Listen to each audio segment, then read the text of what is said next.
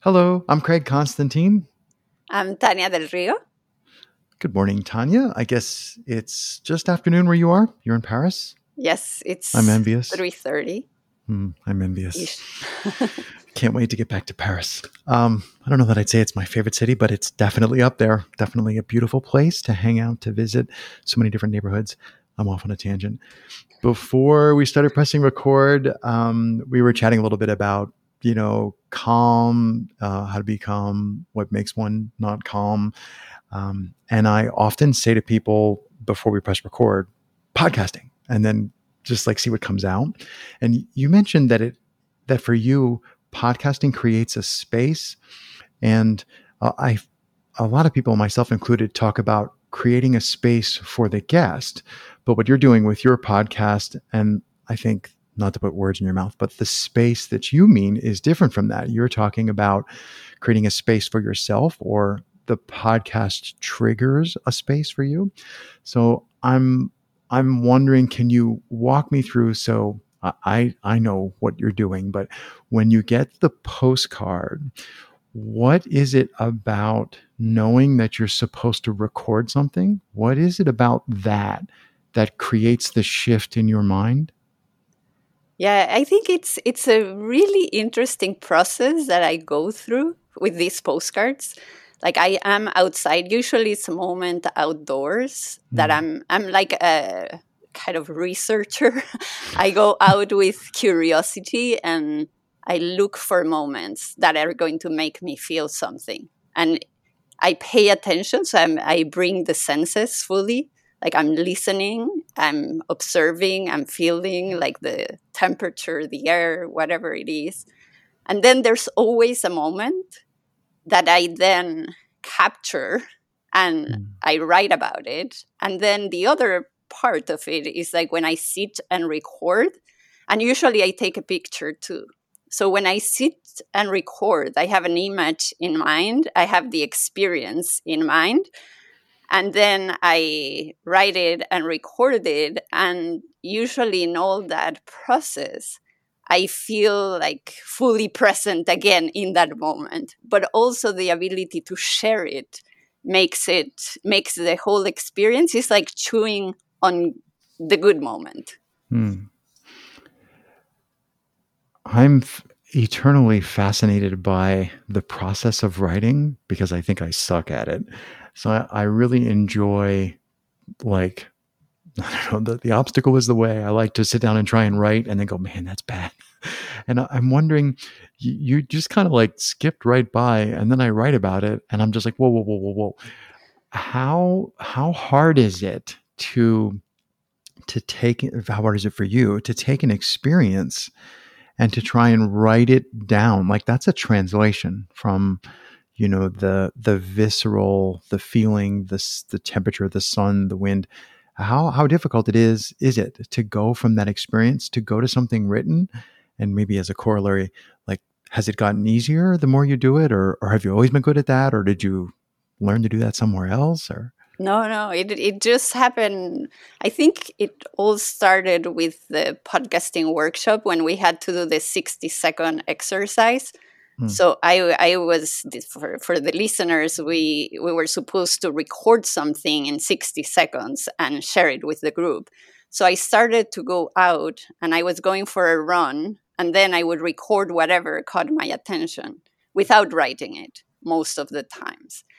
But then I realized once I I I, I did that for about 35 days nonstop. So I mm. built the habit so after that that's how postcards uh, from paris was like really how this project was born was that once i had the habit i i put it into a podcast format and then when i realized to convey something in 60 seconds it has to be quick so i started writing it to try to because I, I I have a lot of words always. mm. So it's like how do I convey that in a short amount of time? In theory it was 60 seconds, but usually I try to limit myself to two minutes. It, mm. That most postcards are under two minutes.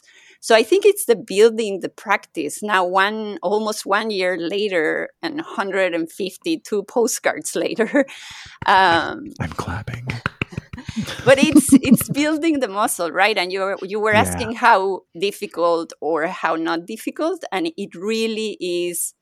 It depends on when I write. Ooh. Like the morning I have much more space for creativity than the afternoon. There's less chatter in my hmm. head. And then if I write, if I go outdoors and I write what I want to say right away, it usually flows much easier. Wow. So it, there's many things, many aspects. Some days it's super easy. Some days I'm I'm there and I it just doesn't feel right. it's a slog. When you're writing, um, when you're out and writing, do you write uh, with pen and paper? Do you write like in a notebook? Like, do you actually run and then stop and then try and write, or is the is the journey to go out and find an experience and write is that something you do specifically like i'm going out the door to go do that? Like tell me more about the actual process of how does one of those postcards i'm air quoting how does one of the postcards get created? Yeah so usually uh, now it's more walking than running lately because i had any injury but uh, so i go for a walk and i i I go to see the trees and the birds and listen mm. to the birds. So that's the, the, the it's not that I go to find something for postcards. I go to be outdoors and because that makes me feel really good. And I always just bring a lot of curiosity and I think of it as I said like I'm bringing my senses for a walk. Mm. And it always happens that unexpected on I've been to this park so many times and or to the river. And every time i find something that captures my attention in a different way or that a moment that i'm like this is the moment. Mm. so it's when i come back home i write directly in the computer and then i record.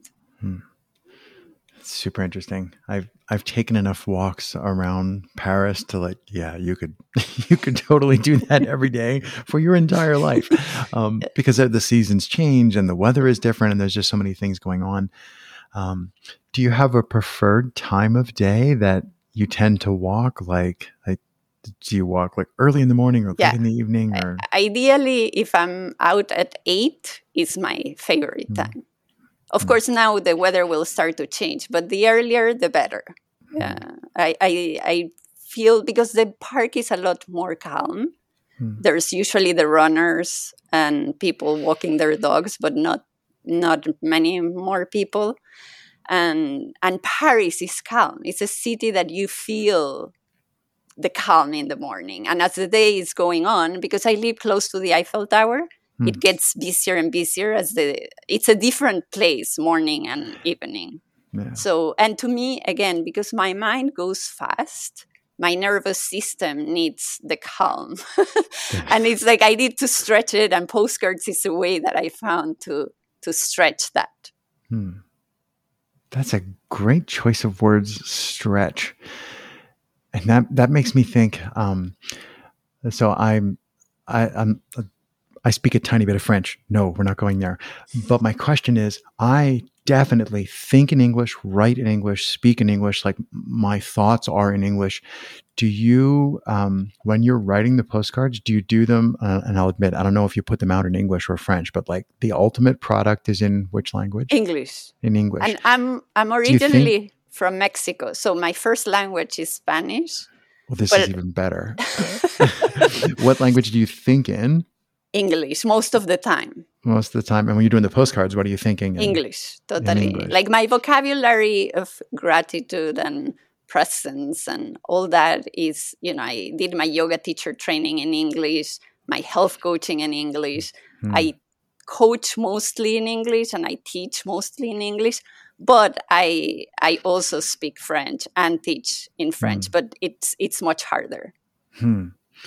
Because I was going to ask, have you ever thought about or experimented with trying to do the same type of thing? Like, have you ever tried to create a postcard thinking in Spanish and recording in Spanish, or thinking in French and recording in French? Have you ever tried that? No, I, I've never, but it's a good experiment. But I can add there that I noticed when I was interviewed for a podcast in Spanish, I could see that I was speaking and thinking a little slower. Like I, I was like finding the words in Spanish. Mm. And I, when I heard the recording, I'm like, oh, I was sort of the pace of it felt slower in a good way than I was gonna say better or worse. no, I think in a good it gave me that a little bit of space to like think before answering in a quick way, but in the way hmm. it, the way it sounded, I felt like oh, I, I didn't go in a tangent as easily. no, I always I'm always fascinated by how language works, not just how you know, I make some noises, ook, ook, and you know, they come out on your side, and then you have an idea like, why is he making monkey noises? Like, like you can communicate these ideas just by making sounds, which is a kind of magic, especially because we're on opposite sides of an ocean. Like, I just love, like, I love this century. But I've always, I've always wondered about are the types of ideas. Um, I was going to say, can are the types of ideas that one can have different? But I think it'd be better to say is it easier to have certain kinds of ideas in one language versus another? Um, or is it easier to have better ideas when you have to actually struggle with the language a little bit more? Like I find, like I said, my French is really bad, but from when I was trying to use it in France, I wound up being really economical with like, yeah, that's not worth saying. First of all, it's going to take me two minutes to figure out how to say it. And second of all, no, I'm just not going to say it. And I wound up like cultivating this much more mindful way of communicating. So I'm always fascinated by how language affects, you know, the way I think and what I think. And I don't know if you've ever, you know, since you have three languages at your disposal, if you have any more thoughts about that. Yeah, I think it, it is interesting. I when I started teaching yoga in French, I found it really complex because when I teach yoga in English, like it sort of flows. Like I can make quick decisions depending on what the students need, especially in group classes. And that was a challenge when I was teaching. I started teaching in French because I had to go through so many different steps to convey what, what I had to say. But as, as with everything, it's it's practice right like uh, it's uh, it's it's really building that muscle and you know i at many points i was thinking i'll i'll just teach in english because it's much easier than trying to make the effort to teach in french but mm. because i i kept going and just being patient with myself and having students that were very patient with me i opened doors and i met people and i I have had an experience that I would have that would wouldn't exist if I didn't push through in that mm. uh, in being persistent. Mm. But I, I don't know. I think it's it's. I always encourage people, especially when they move here for a short time. I I always encourage them to try try to learn and make the effort because it's so worth it. Just even if it's the basics, it just opens doors to a culture in a new way. Oh, yeah, I absolutely agree. Like just being able, to, my reading comprehension is vastly better um, than my listening, and then my listening is better than my speaking. Um, and yeah, if you can at least read and understand this, like, because everybody else, most people speak English, but they're not going to take the time. They're, they're not going to try and communicate the um, museum display to you. And, you know, they're, they're like, yeah, it's a painting. There. I don't feel like unpacking it for you in English, um, but if you are able to begin to like dip in the pool in whatever the native language is, things things always go better. And a lot of people I have heard say, "Oh, if you just learn the language, everybody's nice to you." That's not true. I have met people who didn't care at all that I was trying to speak their language. They wanted me to just get out. I have had that happen in multiple places. Um, but most people who are generally nice will fall over themselves if you if you make the effort. So anyway, I'm yeah. off on a tangent. I, w- I wanted to ask a different question, but now I forgot what it was. Um, yeah. Yeah, but it's. I, I think it's a. I think this communication, and I. I think the. You know, going back to postcards at the end. Um, I I think it has allowed me to like I, I think the biggest gift it has been that it has allowed me to see Paris in a new way because I'm mm. so fully present.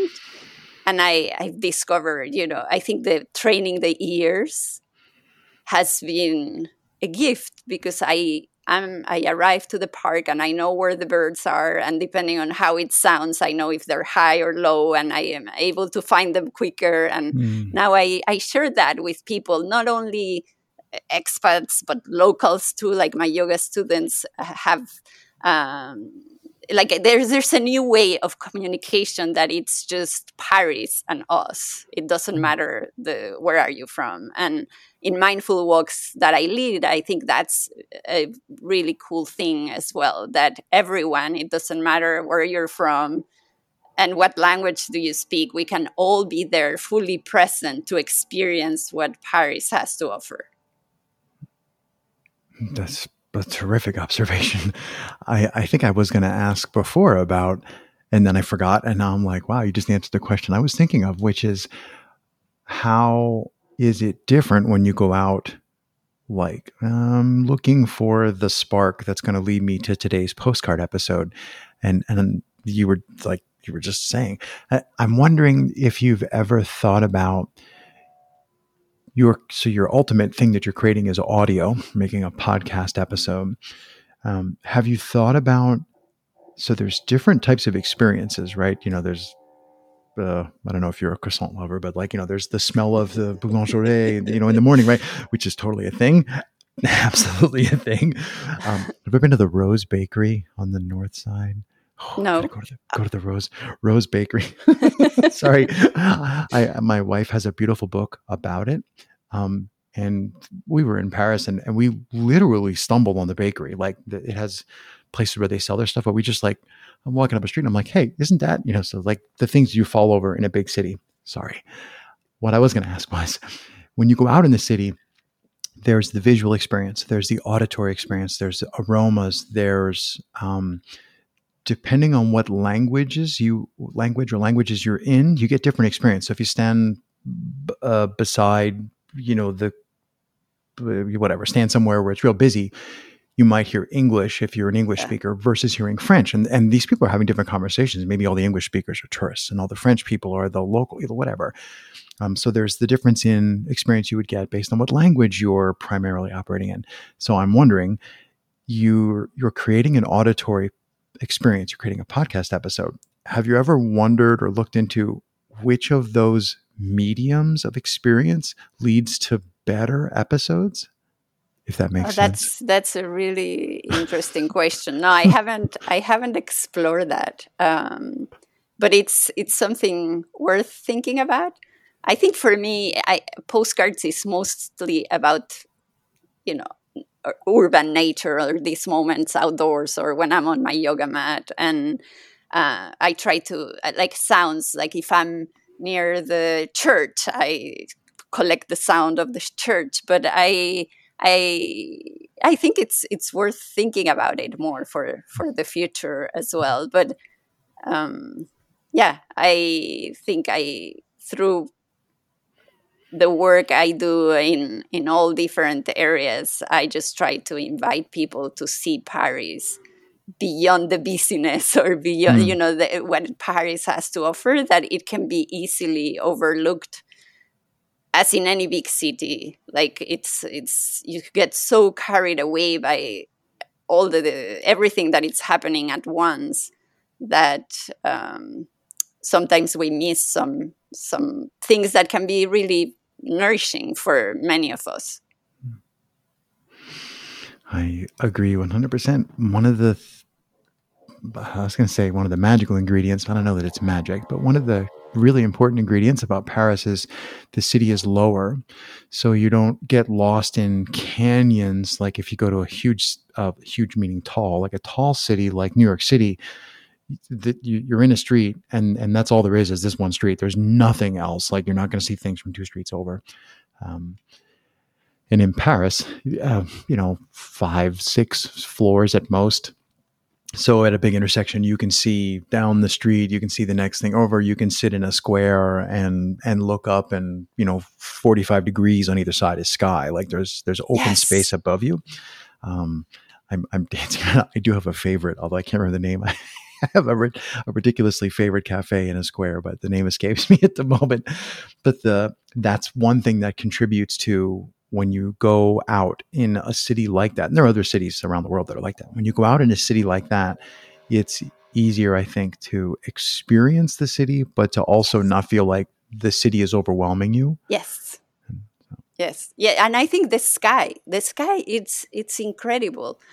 When we are when we moved to Paris 13 years ago, we arrived July 1st, and the first thing we we thought about was the clouds. The mm. summer clouds are like white, big, fluffy, and like that. You, if you see, if you pay attention to the sky, now that we're transitioning to autumn, like the sunrises and sunsets are, you know, this pink in the air. Mm. It's it.